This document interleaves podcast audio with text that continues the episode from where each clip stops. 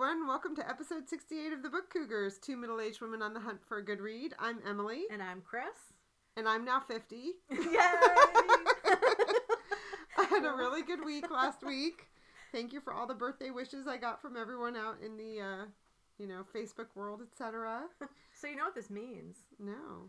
It means between the two of us, we now have 102 years of book experience. Wow. We are smarter. I love it. It's what I love about getting older, actually. Mm-hmm. I do yeah. feel a slight bit of wisdom. Yes. Hard earned yes, cases, that's yes, right. I that's agree. right. Yes. So before we get started with our regular segments, we wanted to talk about the fact that we have picked a read along, our read along number 10. Yes, which is exciting. Yes. Would you like to, to do the honors, Chris? We will be reading True Grit by, I don't remember the author's Char- name. That's the other thing that happens when you get wisdom. You lose your mind. Um, by Charles Portis. Charles Portis, yes. Yeah. So 2018 was the 50 year anniversary of that book. And 2019 is the 50th anniversary of the movie version of True Grit starring John Wayne. And I realized there was a more recent version made as well. Right. That was more Coen brothers, yeah, right? Oh, I don't I know. I don't rem- I don't know that Yeah, much about okay. it. I know it was a more, a more true adaptation, I believe. Oh, okay. So, we've been wanting to read a Western. We asked people on Goodreads and other places, and True Grit did come up a couple times. Yeah. And it's one I've been wanting to read because it's mainly about a 14 year old girl. right. And, you know, you see images of True Grit, the movie, and it's all about John Wayne, which is what I grew up being aware of. I didn't even know that the movie was based on a book until more recent years. Right. And I think the more recent version really does run with the perspective of the 14 year old girl who really is the star. Yeah. So yeah, I'm I'm very excited to read it. I did see the more recent oh, version you of the movie when it came Oh, out. I have not seen the John Wayne version, and they're going to be showing it in select theaters across the country in May, May, I believe. yeah. Mhm. So we're going to try to to get to a showing of it as well. And just to remind people, we have a group on Goodreads that's just called Book Cougars. It's something I'm really proud of. We have a lot of members of it now. It's really fun to see people hop in and talk about books because Yeah. obviously Chris and I like to do that a lot. Right. so we have one um, up there for the 10th read along where we kind of crowdsourced with people ideas that they had and we decided to do true grit so if anyone starts reading it or has read it and you want to hop in there and chat about it please do Yes, please do. Or if you're going to be talking about something that could be a spoiler, just put that at the beginning right so people can choose to stop reading or not. Yeah I realize it's an older book, but still, it's always a new book the first time you're reading it, no matter how old it is. or if your brain's old sometimes it's a new book the second time you read it it just depends True story. so what are you currently reading chris well, I'm talking about an old book. I'm currently reading Meditations by Marcus Aurelius, oh wow who was the Emperor of Rome. I think he assumed the position in the year 160. it was a little while ago a while ago. Yeah. Um, but I've been wanting. This is one of those books that's always kind of been on the back of my mind, or anytime I come across it, I think, oh, I really want to read that. So I'm reading it now. It was one of the last books I bought in 2018. I had gone to the bookstore to buy the next book club book, and I was searching for something that would be kind of inspirational, motivational to read in the new year, and I I wanted to read something that was a classic and had staying power and this is what I chose. and I'm really liking it and it's fascinating to me. A lot of people consider this uh, the oldest surviving diary. In a Hmm. lot of ways it's notes to himself about his life and about how to be the person he wants to be. And a lot of things just so resonate with me and I feel like, wow, Marcus is writing this for me. oh that's great Yeah, Good 2,000 years later, right? So, like this one little blurb, he says, Do external things distract you? Then make time for yourself to learn something worthwhile. Stop letting yourself be pulled in all directions. But make sure you guard against the other kind of confusion. People who labor all their lives but have no purpose to direct every thought and impulse toward are wasting their time, even when hard at work. Wow, I'm and this like- was before social media. This is before social media, before Stephen Covey. Um, And and I like this too. Another one he says, because most of what we say and do is not essential. If you can eliminate it, you'll have more time and more tranquility. Ask yourself at every moment, is this necessary? I'm like, oh my God, this totally resonates with my keyword of the year, which I'm kind of going back and forth on. But you know how people pick a, a word to kind of help focus their year. My Right. my first word choice is going to be priorities to Mm. help me remember my priorities, so I don't get distracted by every shiny object that comes along, which yeah. is always happening to me. And then I was thinking it would be something else, but this is a perfect book for me to be reading right now. That's Meditations by Marcus Aurelius. That's great. Good for you. I'm currently reading The Eating Instinct, which is a book I've talked about several times already because I went to see Virginia Sole-Smith at RJ's. Um, so the full title is The Eating Instinct Food Culture, Body Image, and Guilt in America. I'm really enjoying it. We're going to have Virginia on in February. And, um, you know, it's a real look at the way that different cultures in our country in particular handle food. And she looks from the clean eating, I'm using air quotes, that got steam from Michael Pollan and Alice Waters and how that affects people in places where they're more impoverished. Mm-hmm. And then she also just looks at how we establish our eating patterns as young kids and things like that. There's much more about raising children in here than I thought because Okay. the basis for this book was I mean, she had a background in writing about food for different magazines as a freelance writer, but then she had a daughter who had a severe medical trauma and was on a feeding tube for a long time and then became ha- started to have trauma around eating. Hmm really always did from the beginning of time because she was never never able to establish good eating patterns. Yeah. so as a mother you know i'm still a mother even though i'm not feeding my kids very often anymore i find it really interesting because it makes me think back about how i did choose to feed my kids and how i was fed in my own family and things like that so i'm really looking forward to talking with her about it she obviously knows how to research you know she's gone out and talked to a lot of people so Mhm. I'll be curious to see what you think about it when I hand this book off, Yeah. pass the baton. Yeah. So again, The Eating Instinct by Virginia Sole-Smith. I'm also reading, and I'm using air quotes when I say that.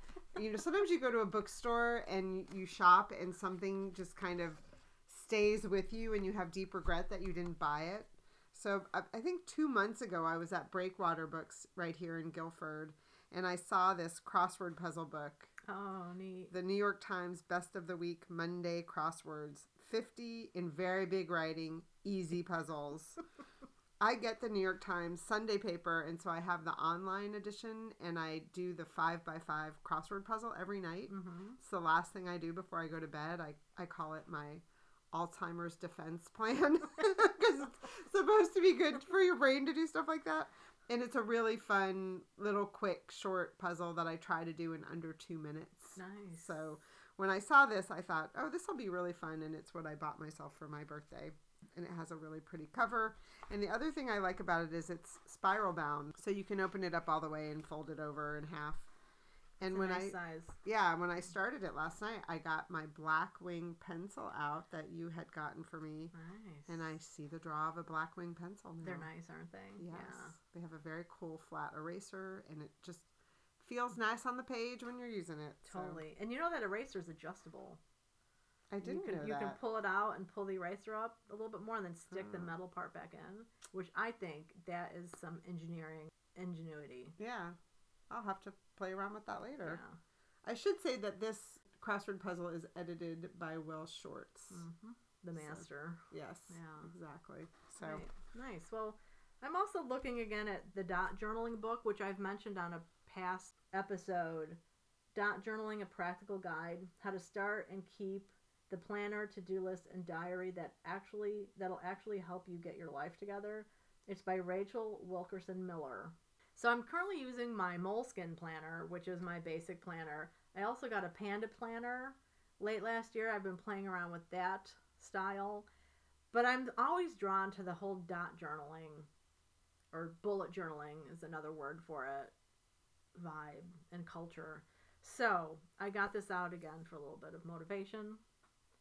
So it's not actually the journal itself, it's just explaining to you how to do that. Yeah, it's explaining what a dot journal is, what bullet journaling is. It gives you some sample pages of different types of, say, weekly trackers, monthly calendar spreads, and then just some ideas for different spreads, you know, to track your health and fitness, your reading, your food, Nice. exercise, and all that kind of stuff. Oh, that's really cool. And are you reading more? Nope. Okay, one more quick thing I am attempting to read is a book in German. It's a series of books called Die Drei with Mm. three exclamation points. It's about three girls who solve mysteries. Oh, how fun. Yeah, so this is Vorsicht Strandhai. I think that's how you pronounce it. So it's pretty much like caution, beach shark. So we'll see how that goes. I'm reading like maybe a page a week because you know I'm just getting back Because it's in a different language. to thinking that way. So That's great. yeah, I tried several years ago to learn Italian, hmm and it just didn't go well for me because I think you really do have to devote yourself to it. And um, I know my daughter Rachel has in in college she did a minor in Spanish, so she's now has worked where she's had to speak Spanish and very fluent. But how she really learned a long time ago was doing homestays in Spanish speaking countries where they watched a lot of telenovelas. that's cool. You yeah. know? uh-huh. But I don't know if you can set subtitles on our programming on our TVs to German. I know you can do French and Spanish, but Oh, interesting. Yeah. Because that could be a cool way for you to also just hear. I think so much of it is if you just can hear it a little bit, it Yeah. helps. You know. Yeah, there well there are a lot of online resources that are kind of like mini shows to help you Oh. learn German or whatever language you want. So there's one oh my gosh, what is it called? Something Berlin. So it's this group, it's two teams of three people each who are all German language learners and they're going to different cities and they have to do different things. Oh, fun. And so the language progressively gets a little bit more intense, but they speak slower. And I know, like Deutsche Welle, which is a, a news outlet, their website has a whole section on learning German. okay. And there's slow language newscasts, I think, in almost every language. oh, fun. So you can hear the news, watch the news, That but they speak slower. way. Yeah. Because, you know, I mean, German, Italian, French, whatever, when it's a native speaker, they're just going a mile Yeah, a minute. And you're yeah. like, oh, okay, I understood one word.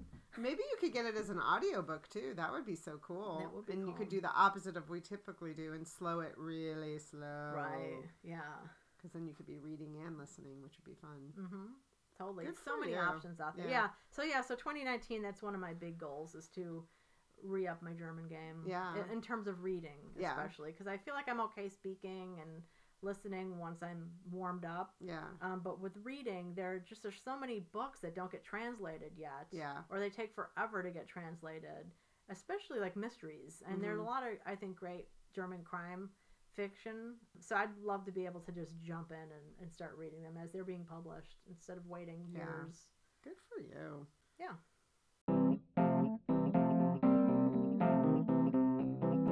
So, what did you just read? Well, I went to a different country. I was recently in Australia for my last read. It is The Lost Man by Jane Harper. And the subtitle is Three Brothers, One Death, No Answers. Dot dot dot. mm. This one comes out February 5th. It comes out here in the United States. It's already been out in Australia and, and some other countries, I believe. This is the third novel from Jane Harper, and it is set in the Australian outback around this family where three brothers, one death. And it is so extreme. The landscape is so extreme Mm. out there. There are stories about able bodied young people dying within six hours when they don't have water. Wow. You know, the temperatures. I mean, my cousin in Australia just posted on Facebook yesterday that they're experiencing uh, like a week of temps above 104 degrees Fahrenheit. Like it's, and she's in like Sydney, you know, like Yeah. She's not in the outback, which is even more extreme. So those extreme conditions make for such a fascinating setting and the landscape itself is such a character in this book because there are so many myths and stories about this one homesteader and how he died. Like this, there's a lonely headstone in the middle of nowhere Mm. Uh, with this man, and, and all these stories about how he died and and is he haunting the area, and there's some history incorporated into it around that story, and then just also things that are casually mentioned, like it wasn't until the 1930s that the white homesteaders who were moving into the area were able to keep their babies alive because it was so extreme that Wow. most babies did not survive most white babies anyway so anyway three brothers a lot of it's like a family drama with a crime. Mm. because somebody dies and so they're trying to figure out what happened. So a lot of family secrets come out. Uh, just a lot of family traditions come out which are Mm. quite often secrets. Right. um there uh, and i loved all I, I i shouldn't i shouldn't say i loved the characters. I really liked all the characters. I thought they were all very distinct and different Mm. and i highly recommend it another great novel by jane harper again it's her third book Yeah, she's three for three, isn't she? she's three for three totally yeah Wow, that's exciting. it totally is yeah and so that's coming up from flatiron books february 5th check her out and in the meantime you can read her first novel which was the dry which was really good Yeah. really like that and then force of nature was her second Yeah. Yeah. Excellent. I just read Clock Dance by Anne Tyler. I really enjoyed it. There's something about reading an Anne Tyler where it's almost like a little reading vacation, mm-hmm. which is hard to explain in a certain way, but she just weaves a good tale. And this is about a character named Willa who's older. You know, she's raised her two boys. There's been some tragedy in her life. She had, I, I love the way Anne Tyler handles kind of the idea of building this woman's life because she starts each section as 10 year leap. And the lion's share of it is spent in 2017, so it's in current day. But she ends up getting a phone call from the ex girlfriend of her son's neighbor. okay Yes, it's a little confusing. who has the ex girlfriend's daughter that she's taking care of because the girlfriend got hurt. Mm. And when the neighbor went to look how people have phone numbers hanging up over their telephone, at least back in the day when we all Right. did that, and this woman's number was there as her boyfriend's mom, so it said mom, oh. and it was the phone number. So she picks up the phone, calls Willa, and says, you know, there's been an emergency. Can you come take care of her daughter? Mhm. unbeknownst to the neighbor, you know, this is not the daughter's grandmother. So she ends up going to Baltimore, which is a, a city that Anne Tyler writes a lot about because she lives in Baltimore and has, I think, for 50 years. And the neighborhood is also kind of a character in the book because of all the neighbors that live there. And so I really enjoyed it. I mean, you, you just kind of get lost in the characters. There's always seemingly in her books kind of a, a, a woman trying to find her way you know we i Mhm. think particularly uh, mothers a lot in her books you know you raise your family you're a wife and then then What's- what? yeah then what right yeah. So that's what this book is a little bit about her finding her way again and a way for her to be needed and necessary and interested in life.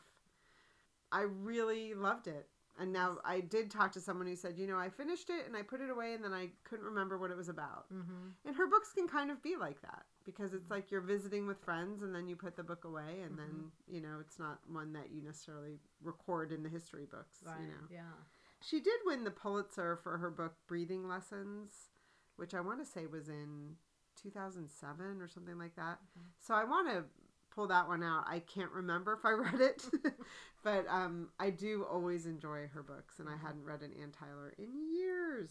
So again, Clock Dance by Anne. Tyler. Well, I did finish Girls on the Line uh, by Aimie K. Runyan, which was a World War One historical fiction about a woman who was an operator who goes over. Really enjoyed it. I think is that her debut? I think it might be a debut. I could be wrong about that. You know, it might be, and because it was, I think I first heard about it on Amazon. It it's one of the, it was one of the free books to read for the month, and I think I started it, and then I thought, you know, I think this might be a good audiobook. okay. Is what I did because I had a credit on Audible. right. So Right. yeah. And speaking of which, I been having a hard time sleeping. So a couple months ago, and you know how Audible has started doing these free, you get like three free shorts that you can pick each Mhm. month. So one of them I had downloaded a while ago was um, Emma by Jane Austen hmm with Emma Thompson as the narrator. Oh, how fun! And, and different actors doing Mhm. different roles, and they have sound effects, so lots of teacups clinking and everything in the background.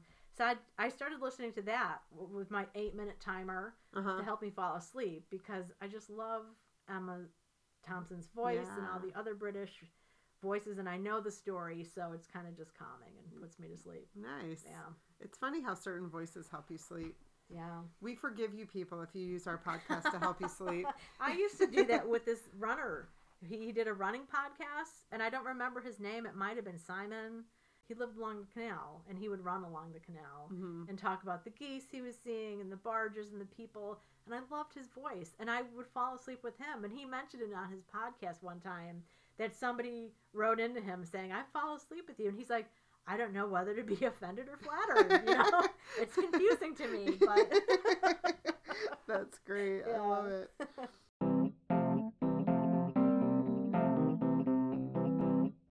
A biblio adventure together. We did. Finally, it was that one place that we've been talking about for, I guess we can almost say years. Yes, we at have this for point. years. Yeah, for years. Yeah. Um, but we finally made it up to West Hartford together. Yes, to the Noah Webster house. Yes. And for any of you who don't know, Noah Webster is the Webster behind Webster Dictionaries, right? Mhm. Yep.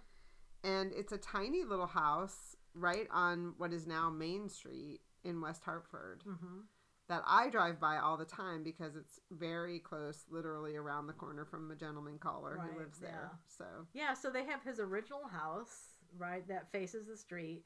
And then in the back, they have this big addition where they have a museum, you know, a small museum with some exhibit information about his life. And off to one side, there's a video room where you can see a short video of him to start your tour. right. So we were there on a Monday, was it? And so they didn't have a tour, a docent available to give us a tour, but they did have iPads that you could take and do a tour of the house with that, which was really cool. Yeah. So like it had, you know, each room so you can just hit the room and hear about that room and some of the objects that were in it. Yeah, I think the objects were the, the coolest part Yeah. for me, and including they had these huge fireplaces that you could literally walk into that they did all their cooking in. And one of the videos we watched was um, a woman making a pie and then putting it in this big cast iron Dutch oven and burying it in the coals and Yes. baking it, and Yeah. you could almost smell the apple pie as you watched the Mhm. video. So Yeah, and she talk about making baked beans overnight, Yeah. letting them sit. Yeah, so that was Yeah, really cool. neat. And then the, one of the coolest things too, we were both. It was the first time we'd ever seen it, which you know we've both been to a lot of historic homes, but it was a candle holder. So it was a cylinder made out of some kind of metal with a little flap door that opened that people would put the candles in, but then they'd hang it from the ceiling to keep the mice from eating the candles. Right. And I'm just like, wow, like this is the first time I've ever seen this. Right. And um, think about how important candles were to Yeah. people, right? And I never thought of the fact that mice would want to eat them. I know. I Could you think- I imagine? think- like you have like 20 pages to go on your book, and you know you have a little candle stub left to make it, and then you get to your bedroom and some damn mouse ate it. Wouldn't you be pissed? I would. I'd be so pissed. I think the only problem with that candle holder for me was I don't think I could reach it. Right? Yeah. so I'd have to make sure there was something to stand on or a tall person around to get the candle for me when night fell. But yeah. um, it was really cool. It was really well done. They also had some very cute videos of kids reenacting Oh, different things from that time period. yeah, eating different foods. Right. That was funny. Yeah.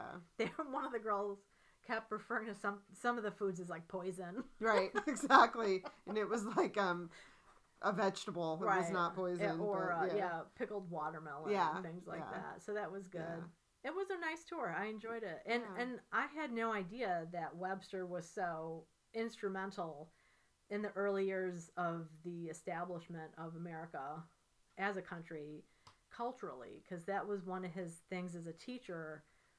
He wanted to have uniformity for how words were pronounced and how words were spelled Right. that were also different from England because America is trying to establish itself as this own entity, and how important it was to have consistency, to have standards, to have cookie cutters of certain things, which now we all rail against.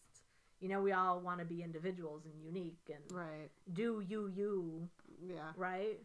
Yeah, but the, but there is. I mean, it did also help you understand why people always say the English language is so complex, Mhm. right? Because our spellings don't often follow rules that make sense. Right. And it was just one guy who decided. Right. Exactly. Apparently, he crowdsourced some of them because there was Yeah. the one. There was one um, thing that showed like a list of the way the words had been spelled and how he wanted to spell them, and some of these changes were accepted and some were not. Right. Yeah. So that was crowdsourced somehow. Yeah. You know. Some of them were really good decisions to change, and others not so much. Right.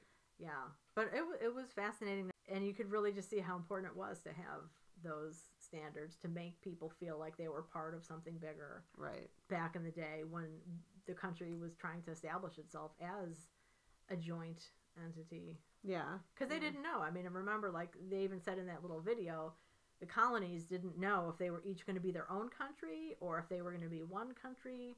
And so Yeah. when mm-hmm. you think about something like language and how important language is to hold people together, interesting visit. Yeah. And so he was known for he created this thing called a blue back speller mm-hmm. because it had a blue cover. Yes.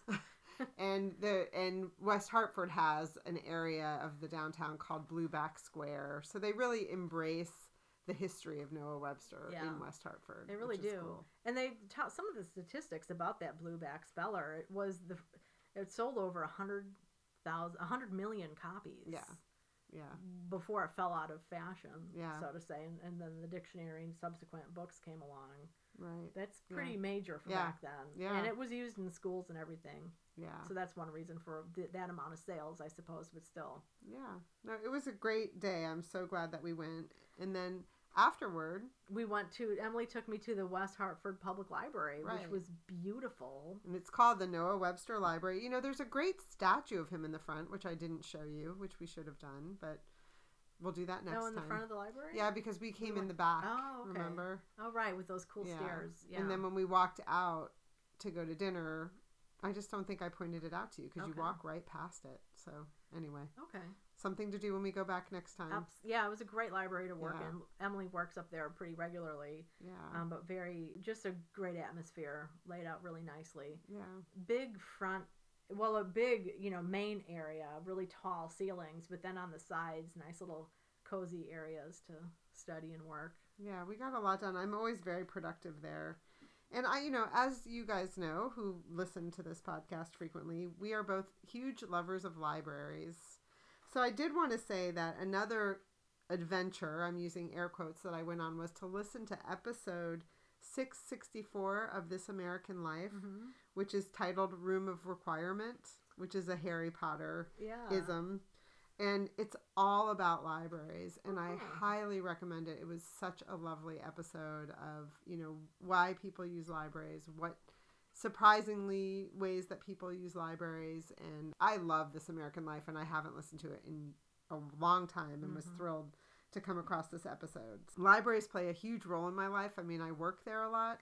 Recently jim came down for the weekend and you know he is as rabid of a reader as you and i are. He doesn't get as much time to read but he is. And he got here and he was beside himself because he's reading a page turner and left it at home yes And and, he lives- that's an hour drive yeah he lives an hour from here so he contemplated i saw the look in his eye and i said let me just get online and see if it's available in any of our libraries around here because we have several Mhm. Sure enough, it was. So we raced out to the library to get him a copy. So, so now he has a Yeah. copy here Yes. and at home which is perfect yes, so I recommend if you're in a long distance relationship with readers, get multiple copies of the book you're mm-hmm. reading so you don't face that. from the library. I tell you, the library solves so many problems. Like the other day, well, we talked about it, like checking out books that you know you're not going to have time to read, but you check them out, and it's like retail therapy without spending money. Yeah.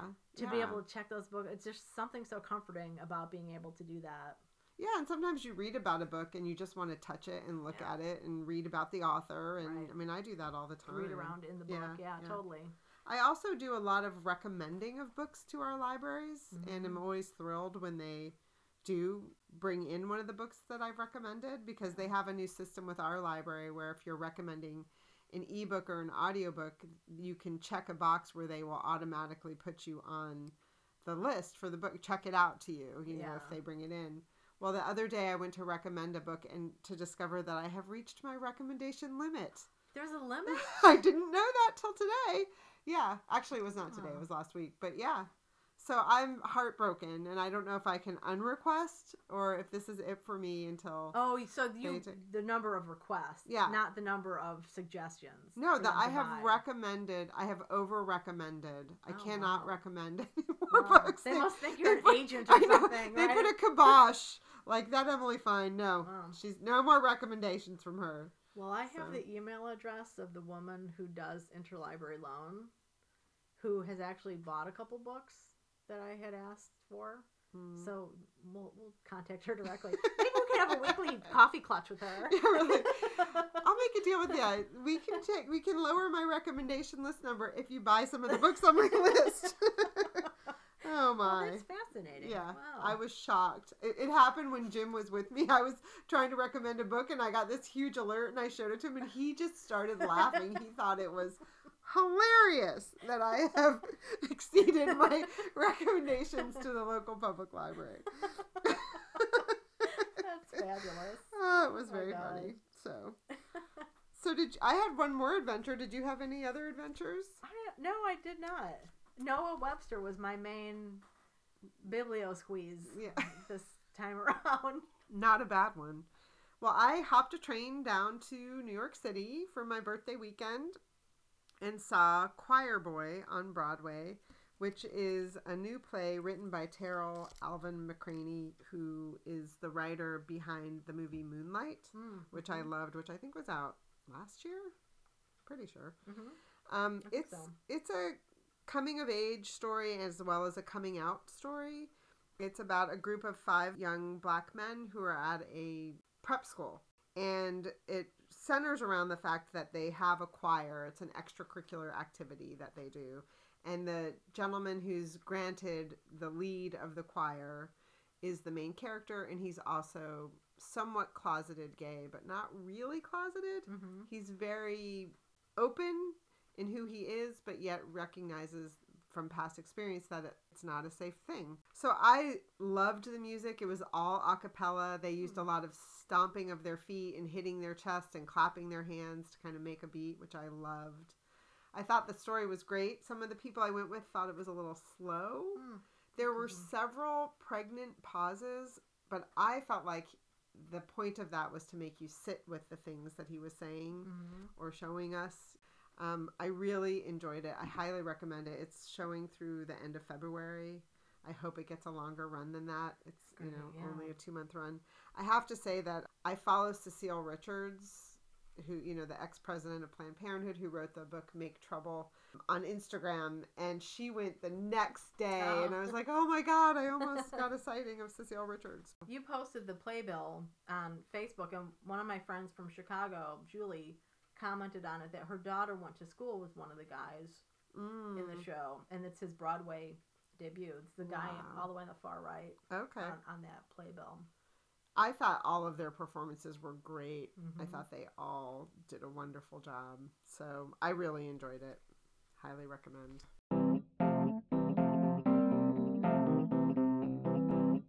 Upcoming Yeah. Johns, what you got? Well, what you got coming what up? you got, girl? Um, one nineteen. Dani Shapiro, R.J. Julia Madison, in conversation with Roxanne Coady about her new book Inheritance, Cool. which is about a DNA test that she had done to discover that her father, that she thought was her father, was not her father. Her father, who's now Mhm. passed away, so she can't talk to him about it. Um, and then on uh, January 28th, we're going to go see Michael Chabon at Yale University. Yeah, I'm looking forward to that. Yeah. And Mhm. speaking of Yale University, I love now how you can say that you follow people. you know, like on social media Mm-hmm. instead of calling it stalking. Oh. because I definitely stalk Roxane Gay, but you know, I can say that I follow her. I saw the tweet that you're talking yes, about. Yes, she yeah. is now teaching a class at Yale Yeah. for the semester, which for those of you who have read her books or know anything about her, she was a student at Yale back in the day. Didn't go well for her. Not the Yale part, I think just the fact that where she was in her life. at yeah. that point, right? And she left, so here she is now as a very accomplished writer back at Yale teaching a class. So Yeah, she's teaching a class on trauma writing, Yeah. which sounds fascinating. And one of the books that they're reading, she on this tweet, she lists the books that they're reading and some of the essays, and right. Bastard Out of Carolina is one of them, which is one of my really good reads. I I've love had. that book by Yeah. Dorothy Allison. Yeah. yeah, that's a great book. So I plan to stalk Roxane Gay at Yale. Yeah. That's my plan for okay. this winter. We'll, we'll find it. we'll be waiting in the hall. Hi, Roxane. I mean, I was almost like, I'm sure I could just audit the class. No one would notice me. You know. just kidding. I'm kidding. don't call the don't call the police. But she's not there all the time. She still travels back and forth, so Yeah. I'm not quite sure how that's. It might be like a one day seminar or one Yeah. day a week seminar Yeah. maybe or something. Yeah. Yeah. Well, I'll I'll be going to Chicago later this week. Um, going for a long weekend to visit with my mom. But we are going to try to make it to the Newberry Library, which is one of my favorite places in Chicago. It's known um, as a research library, and they have a lot of great everything from like medieval manuscripts to a lot of genealogy stuff for Chicago and the Midwest Oh, cool. uh, Native American collections. Their new exhibit is focusing on Moby Dick. Hmm. They're doing their first Moby Dick marathon reading, which that's at least the third that I know of. I think I've mentioned it before because there's the one at the uh, New Bedford Whaling Museum, which was the one that I think might have been the first one. They've been doing it for quite a long time. And then the Melville House up in Western Mass, they do one as well. We tried to go. We we had signed up to be readers. Remember At the at the Bedford, whaling yeah. museum, We and then we got snowed snowed out, out. yeah. Yeah. So uh, Nathaniel Philbrick is actually going to be there to kick things off. He's going to have a, a talk about Moby Dick and the importance of Moby Dick because he did write a book called Why Read Moby Dick, which is about reading American classics. Okay. And he's also known as writing about the sea. He's written some really great books. Right. Like one of my absolute favorite nonfiction titles is his In the Heart of the Sea. Mm-hmm. Brilliant book. So I won't be going for that. I think mom and I are just going to head up on Friday to see the exhibit. But looking forward to that very much because I love Moby Dick. Yeah. It's a great book. Yeah. And Kathleen Rooney, who wrote, um, what's the name of that book? The Walking Um, Book. I'll look it up. She recently read Moby Dick for the first time. Kind of straight through. I don't know how long it took her, several days. And she loved it to the point where she tweeted that we should replace the Bible with Moby Dick. Right. Which I saw that. I, you know, uh, yeah. It- It's really funny because it made me think of a scene from Fried Green Tomatoes, that book and, and the movie adaptation, where there's a scene, and this is a spoiler alert, where the preacher is in court testifying. He puts his hand on the Bible to swear in, and he doesn't necessarily tell the truth. And then afterwards, there's a little conversation whispered between two people saying, I can't believe the pastor did that. And somebody says, Well, what the judge didn't know was that that was a copy of Moby Dick that he swore on. So That's great. Moby Dick and the Bible are sometimes uh, on equal footing. Right, or- they or have history interchangeable together. or something. Yeah, history together. That's a good way of putting it. Kathleen Rooney's book is Lillian Boxfish Takes a Walk. Yeah, that's I saw her tweets about that. It was Yeah. great. I wonder if she's reading it because of the exhibit or something. Maybe you'll run into her there. You know, I've seen a couple people from Chicago who are reading it, and I have a Mm. feeling it's because of that. yeah. Because they, I don't know if, how many people will make it to the to the readathon, but I think a lot of people are going to be going to that exhibit because the Newberry Library does great exhibits. Well, I could see that she and Martin Seay Is that how you say her husband's Mhm. name? Could be participants in the read along because they Mhm. both are, you know, performative readers and poets and things like that. So that's cool. What about any upcoming reads? Well, one of the next books I'll be reading is for book club coming up at the end of the month. It's a nonfiction book. The title is An American Quilt Unfolding a Story of Family and Slavery by Rachel May.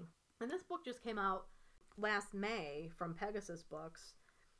And it's looking at slavery using this unfinished quilt as kind of the vehicle to look at slavery, mm. both from, you know, the fields in the south to the textile mills in the north, and just how American slavery is. It's not just a southern thing. or- hmm um, I think a lot of people are looking a little bit more at the North and its involvement and how its wealth was created on the backs of slaves too, just not as directly. hmm What fa- it's a fascinating title because the quilts historically quilts in slavery have a lot Yeah. of crossover. You well, know? and one of the things, um, she's a scholar of quilts, Oh, not okay. surprisingly, but this quilt in particular, the backings, they use different, his, well, now historical documents, but they use different, you know, pieces of paper with writing on it incorporated into the quilt. Oh, wow. So I, I just can't wait to read it. It's it's a book I hadn't heard about, but one of the book club members proposed it, and I was like, oh yeah, I'm into that for sure. Excellent. So Wow. that's an American quilt by Rachel May. I have as an upcoming read Our Prince of Scribes, Writers Remember Pat Conroy, edited by Nicole Seitz and Jonathan Haupt. And this was sent to us by our buddy Alison Law of Literary Atlanta Podcast. Chris and I have both mentioned our absolute love for Pat Conroy. So this is, I think, a book just with so many different authors kind of commemorating him and their love of him and his writing. Yeah. So I'm really looking forward to it. I picture it as one that's just going to be on my coffee table for a long time, and I'll just pick it up and read an essay Yeah. here and there. You know, Absolutely. I love the cover. yeah, it's got a beautiful picture of him on the cover, standing kind of in a little pond. Yeah. And Right. it looks like he's walking on water, which Yes. is such a great joke and sense of, you know, it just shows his sense of humor. Yeah, Yeah. yeah, it really does. It's a great, great picture. And then I also got this wonderful coffee table book from our mutual friend Ryan. I'm in a book club with Ryan called the Bicoastal Bibliophiles. it's a little joke, our name, because we're located all over the country. We met through Booktopia. And what he did, we've been in a book club for, I should see what the first date is, since 2014. And what he did was he took beautiful pictures of the covers of each of the books we've read since then, and he made a book out of it for me. And it's called Bicoastal Bibliophiles Cover to Cover, Hmm. Coast to Coast. That is fabulous. It has a beautiful cover, and then each of the pictures has the date that book club met and um, read them and discussed them. And just so people know, if you want to do something like this for your book club, which I think would be a fantastic gift, the company he used is called Mix Book Photo Company. So I'll put all of that in the show notes. And Chris took a great picture of it, so I'll also post that. It's a, such a thoughtful gift. Yeah. So wonderful. I just love it. I just love it. And in the other thoughtful gift category, we also got Wonderful prints from Anne Kingman of Books on the Nightstand fame. I think because was it because of a tweet or Um, an Instagram post about Okay. Pat Conroy. okay. Yeah, and and Anne saw that, and she had these. She had two wonderful prints that have a pencil drawing of the cover of My Right. Reading Life, Yeah. right? Yeah. And then um, the first paragraph of Why I Write, Yeah. and it's autographed by him. So they're they're signed and numbered Yeah. prints. Yeah. So really lots of Pat Conroy love to us this last couple weeks, which Mhm. is so nice. We really do love him and we have we're not going to say it yet, but we do have a um, some reading Pat Conroy potential reading coming up in the future. Yeah, so we'll talk year. about that. Yeah. Yeah. Good So, guy. I tell you, yeah. if you want to, if you haven't read Pat Conroy yet, you're in for a treat. Yeah. Any novel of his you pick up, they're all beautiful and Yeah. so heartfelt. Yeah, I always think if I could write, I'd want to write like Pat Conroy. Mm-hmm. so, coming up now, we have an interview with Jess Montgomery. author of The Widows, which is a new book just out from Minotaur Press. It's a mystery, historical fiction. It's based on Ohio's first woman sheriff in the 1920s, a fictionalized version of what could have happened. Right. Yes. Right. it's kind of funny because I used to work with Jess Montgomery. Jess Montgomery is a pen name. Her real name is Sharon Shorts. and for those of you who've been listening to the podcast for a long time, I have mentioned over and over how terrible I am with names. And the beginning of the interview, you'll see. You'll see. You'll get a little taste of that. just how terrible I am with names. So, with that, enjoy the interview with Jess Montgomery. And happy, Happy reading. reading. All right, so we're here today with Jess Montgomery, author of The Widows, which is the first Sheriff Lily Ross mystery published by Minotaur Press. Welcome, Sharon. Or oh, right away I did it. well, well, yeah. Who?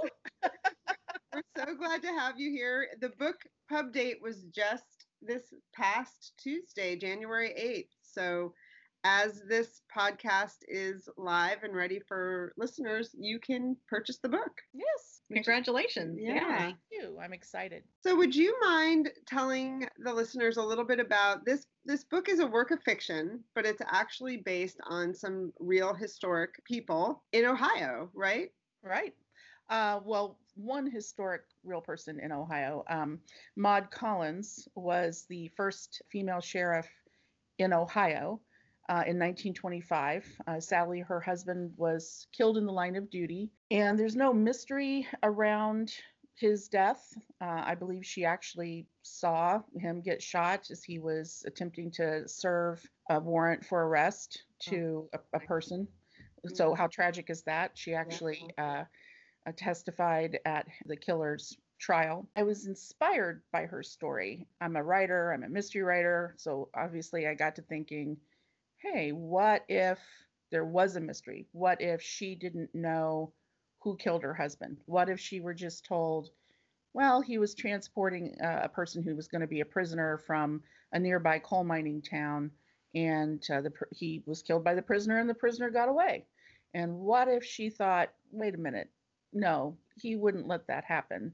And in real life, Maud was packing up her five children Wow. to go back. Yeah, she lived. Uh, they lived all lived in the sheriff's house. The jailhouse was behind the the county-owned sheriff's house in Vinton County, and she was packing up her five kids to go back to uh, live with her parents in West Virginia. When one of the county commissioners came by and said, "Where are you going, Maud? We want to appoint you to be sheriff." So that's kind of what Lily's doing uh, in my novel. Lily has two children because I could not handle five children even on the page. What's more, I, have, I have two in real life, so I thought we'll give her two. I can handle two on the page. So she's packing, and she's a lot younger, um, and she already knows, you know, there's something really, there's something wrong about uh, the explanation I've been given. So in the fictional case, um, she thinks, oh yes, I will take this appointment to be sheriff because this will help me figure out uh, give uh, give me ways to talk with people to figure out what happened to my husband. And at that point in the novel, she's already investigating, she's already asking questions, but this gives her a little more uh, opportunity. In the novel as well, she meets, and again, this was purely fictional. I don't know really anything about the the very personal lives of Maud and Fletcher Collins in real life, but in my imagination, Daniel, the sheriff, uh, had a childhood friend named Marvina, and she herself is a widow.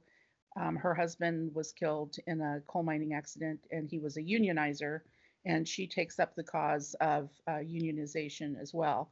So she's kind of inspired uh, by Mother Jones in spirit. Yeah, I took inspiration from Mother Jones of, you know, somebody, a woman who's really strong, who isn't afraid to speak her mind, isn't afraid to organize men, isn't afraid to stand up in front of them and tell them this is what you need to do for yourselves and your family. So that's who she was inspired by.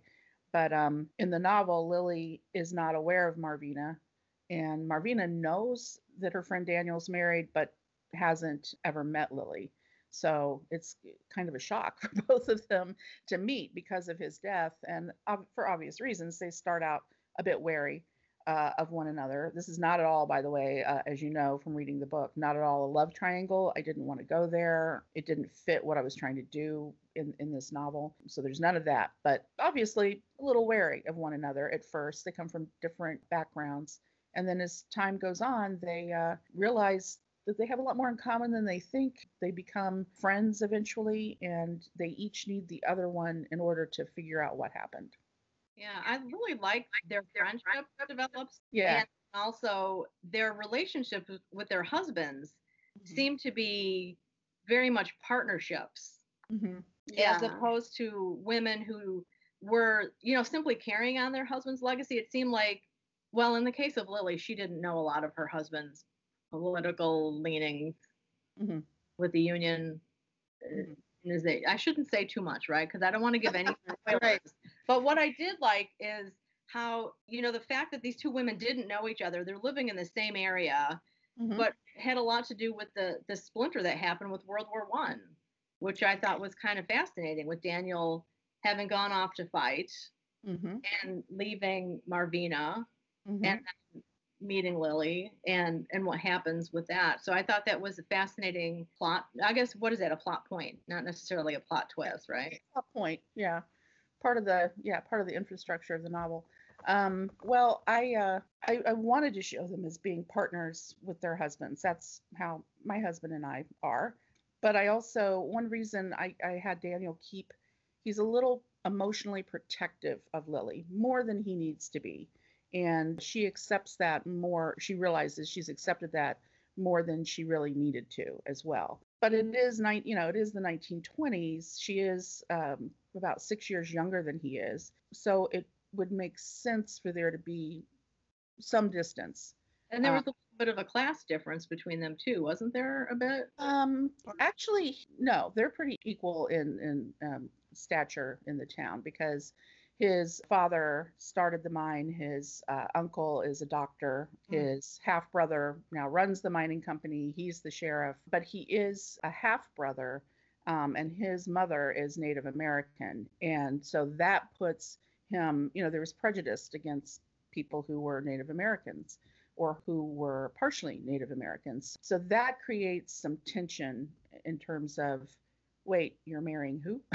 and eventually, you know, her family definitely accepts him, but there is that slight difference there. There's a big class difference between Lily and Marvina. So that's part of their divide.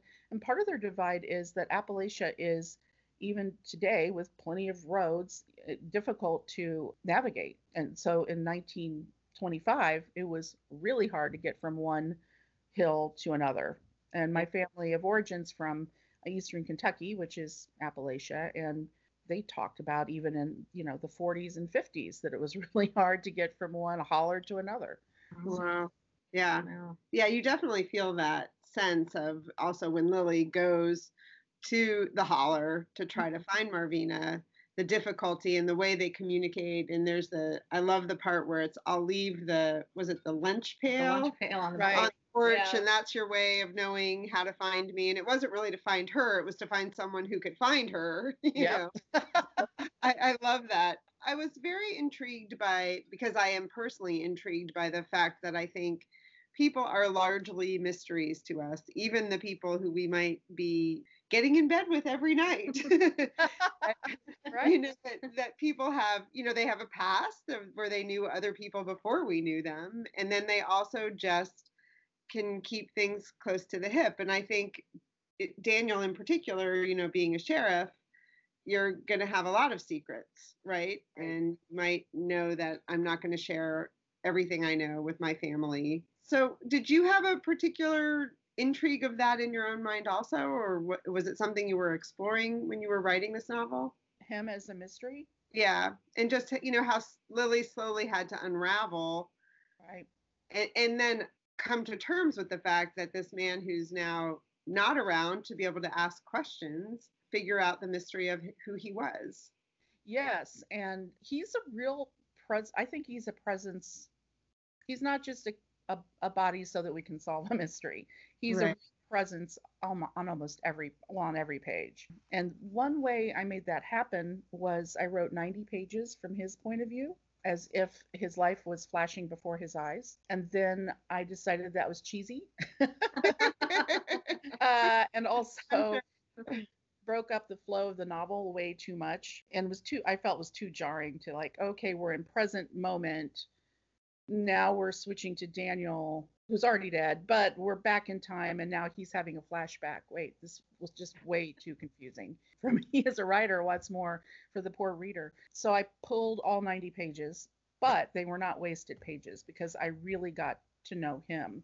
And it was Mhm. actually in, in writing a lot of those pages that I met Marvina. She started out from his point of view as you know, I had this childhood friend named Marvina, you know, something about that was intriguing to me. And then she became kind of a minor character. Then she became a secondary character. And then I thought, oh, darn, she's a point of view character. But I'm really glad that that she evolved into that because she knows him from childhood. And Lily didn't meet him until she was in her later teens. So Marvina knows a lot about him and his own struggles as a kid because his father was pretty brutal that that Lily doesn't know. Yes, our childhood friends are very formative in our lives. So yeah, that was a really interesting way for Lily to get to know her husband. right. Yeah. Yeah.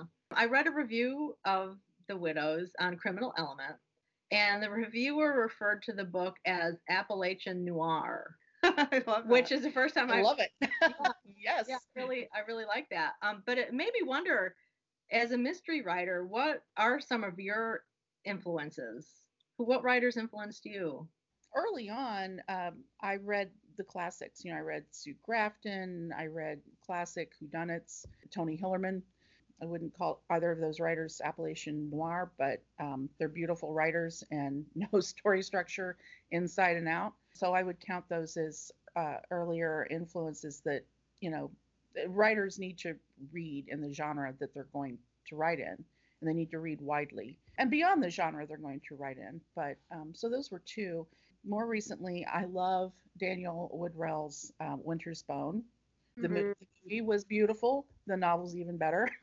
it's more Ozark noir, I'd say, and it just admire the beauty of the language that he he uses to evoke this fairly simple story on the surface, but he digs way down into Ree Dolly's um, needs and motivations. And what I really love about that novel is um, if you read it through once and then you go back and reread the first paragraph, he captures the entire novel. You don't know it the first time you're reading through, but he captures that entire novel, its theme, its characters, m- uh, the motivation, the setting, the the imagery of the title in that first paragraph Wow. great.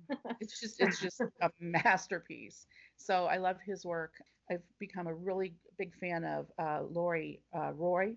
Um, Yeah. Her most recent book is uh, "Let Me Die in His Footsteps," um, and she writes standalones, but they're like mid-century-ish time frame um, set in the U.S. Um, and always have a, a beautiful, deep theme and great voice. So there I are four. one, The Bent Road. Oh yeah. Bent Road, I think it was just called. Yeah, really, really good writing. Oh Yeah. my, my my list just got longer. Good. Um, can that's kind of a good segue talking about standalones. Is this is the intention of this book to be a standalone, or is it intended to be a series? Uh, I, I, I did it as a standalone, and um, my wonderful agent managed to procure a two book deal with uh, Minotaur, which I'm very grateful for. They're a wonderful publisher. And in chatting with my editor, I had some other di- ideas that uh, hopefully I'll explore eventually. But she said, you know, there's an awful lot that I'm wondering. I want to know what happens next to Lily. I want to know what happens in the community, what happens with her her friends and her family. And I have to admit, I was hesitant at first. So it took a while for me to realize she was right that I've created a story and I've created characters, but I've also really created a world. And as I started, you know, looking back at what I'd written, I realized, oh, there's a kind of scary character named George Vogel who's out of Cincinnati who hovers over like the the the scary uber villain, you know, in the novel. There's a lot we can do with him. Um, I have a lot of questions myself about where these characters are going. And then I thought for a little bit about what if we went decade by decade?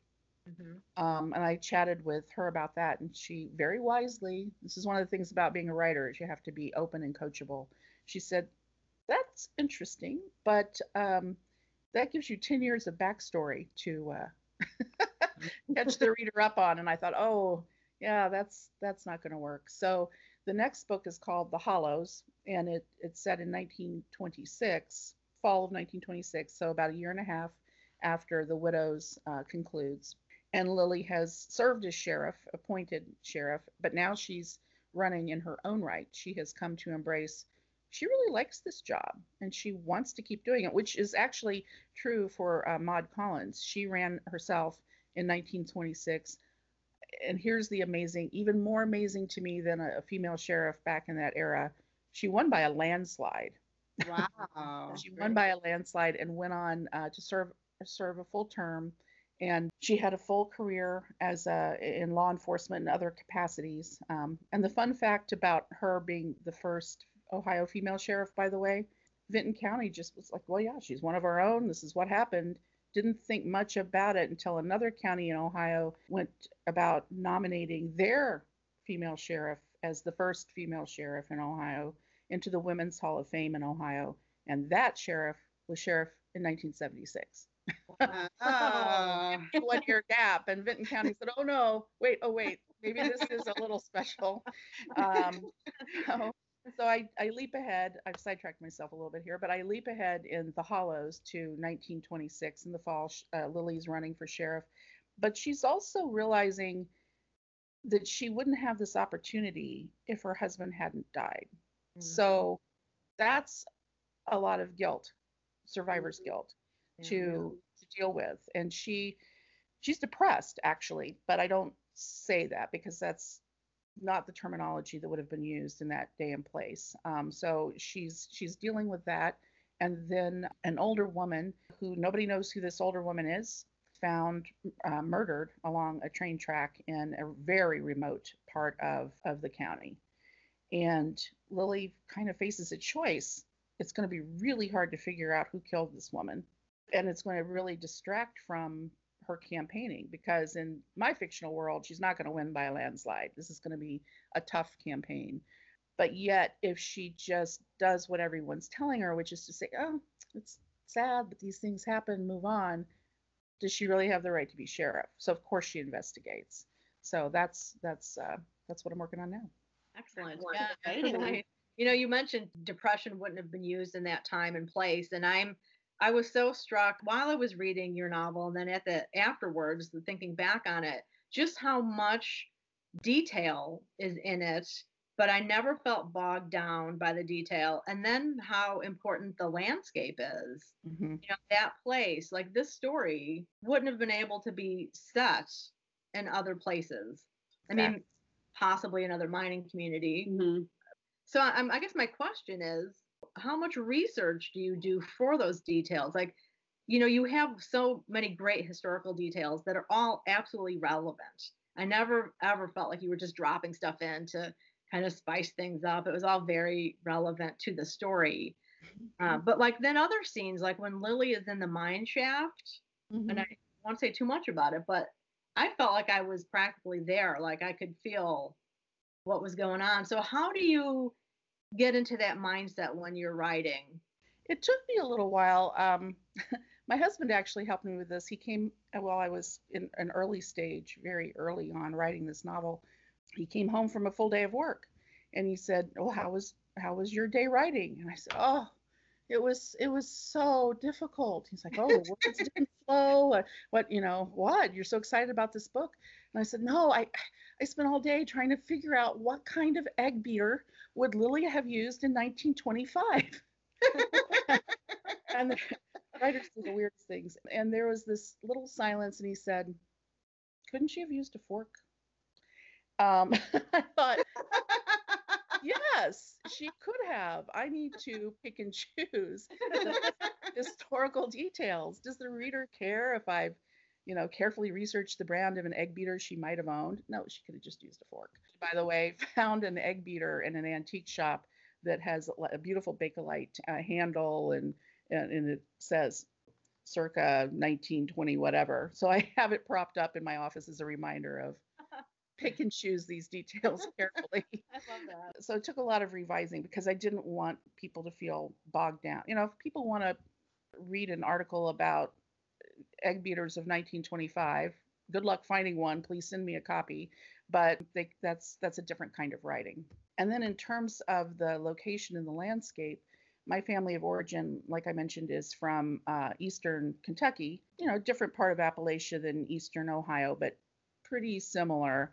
And even though I grew up in Ohio, every trip that we took out of Ohio was my parents would call it, we're going home.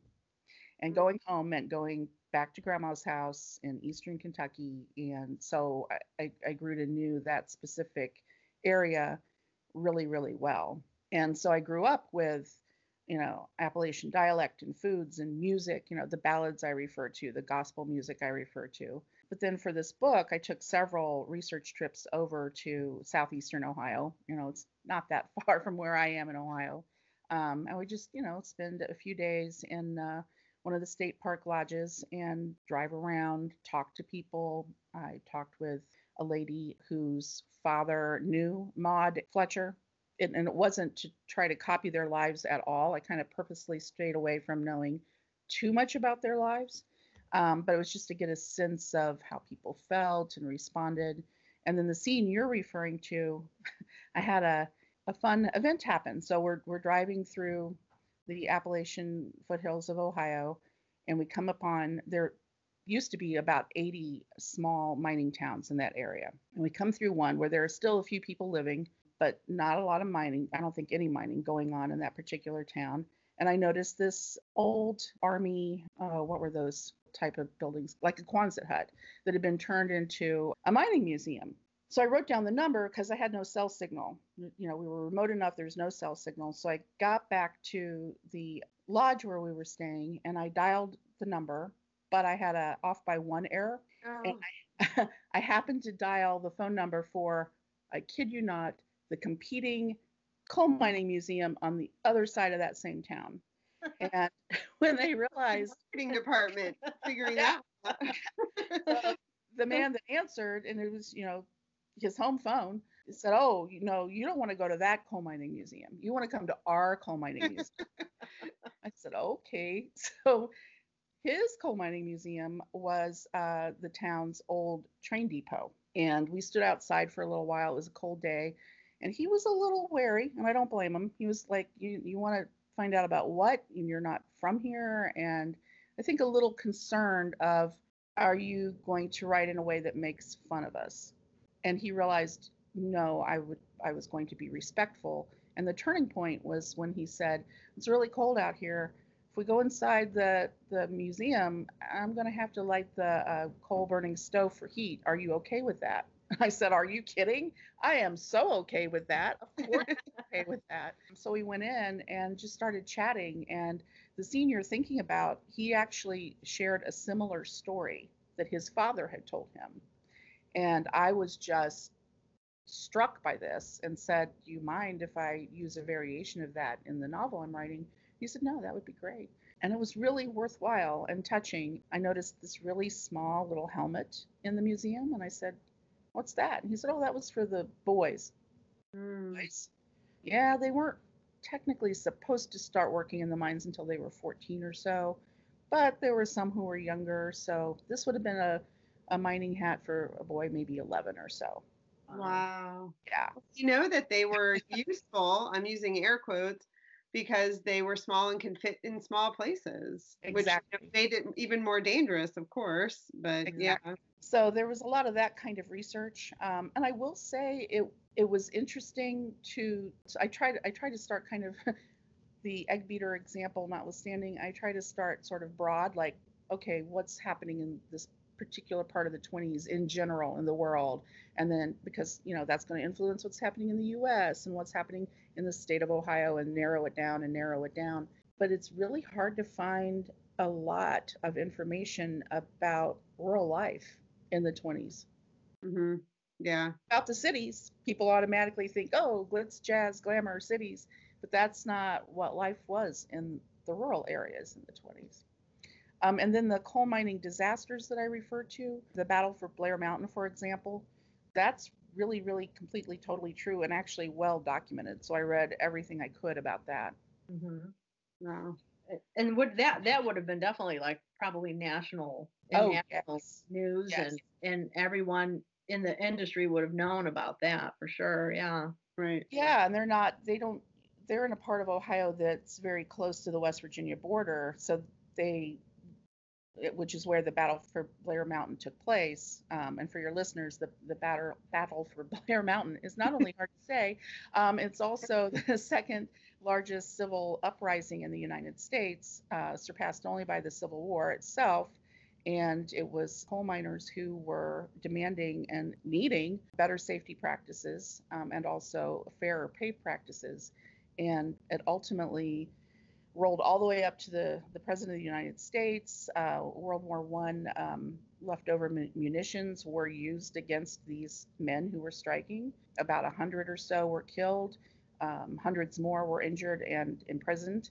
And interestingly enough, Mother Jones was very concerned. She didn't want these men to strike. She knew that she knew that they would get killed and hurt, and she was right. So that's also partly where I pulled some inspiration for her. In my novel, Marvina wants them to form a union, but also very much wants to avoid, as she puts it, uh, another Blair Mountain. Mhm.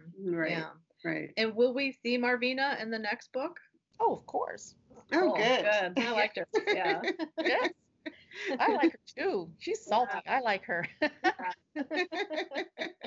she was a great foil to Lily, I think, who was, Yeah, you know, spent a lot of time time trying to be proper and, you know, had this proper um job that she was trying to figure out. Yeah, I just I loved all the characters and I really I, I realized that we didn't start out the beginning of this interview giving kind of a synopsis of the book. And I'm actually really glad we didn't because it's a book that I didn't know anything about. And I, as I started it and opened the first page, I just was drawn into the characters and drawn into the story. And there is a mystery element that, and and there's opportunity for lots of spoilers as we talk about it. So I'm glad Right. that we didn't Yeah. do that. and I really encourage our listeners to get a copy and get lost in this book for a, a couple hundred pages because I, I really enjoyed it. And I loved how you developed the partnership between these two very strong women. Um, I think women are great. Yeah. I have a Yes. female companion in crime on the book Cougars, and we do good work together. And, you know, it was really fun to read the book and, and see that relationship develop. Yeah, for sure. Yeah. Great. Thank you. So, will you be going on tour? Will you be doing some signings either in your area or other places? Yeah, um, I'm, I'm doing a signing. Well, people can check my website, actually. That's the best way to find out where I'm going to be, which is jessmontgomeryauthor.com. So I'm going to uh, do a signing here in my hometown and going to Texas for a couple of uh, events, which should be fun. And then um, going to mystery conferences. Malice uh, Domestic is in, I think, May, and that's in DC. And BoucherCon is the other big mystery conference, and this year is at the end of October and is in again in Texas. Um, so I'm going to see a lot of Texas this year, Yeah.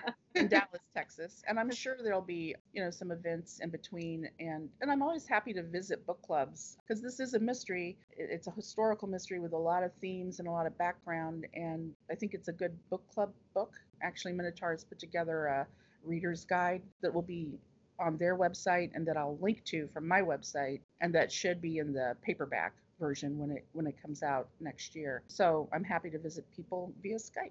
Great. Excellent. Good. And- And we'll put all those links in our show notes too, so people can find it that way as well. Right. Wonderful. Yeah, and I'm sure as events get um, added, be sure to check back to Jess's site because I know authors keep them updated. Um, Yeah. Be sure to check back. yeah. yeah. Check regularly. Yeah. well, Jess, thank you so much for taking the time, especially during publication week, to chat with us. We really appreciate it. Absolutely. Well, I appreciate being on. Thank you. And best of luck with this book. And Yeah. we will look forward to the hollows. Yes. Oh, thank you. all right. All right. Thank you. Thanks for listening to the Book Cougars with Chris Wolak and Emily Fine. To keep the bookish conversation going online, join our Goodreads group or connect with us on social media. If you'd like to contribute to our hunt for a good read, you can donate on Patreon. And if you have a minute to review us on whatever app you use to listen to us, we appreciate it. It can help other listeners find us. Thanks, everybody.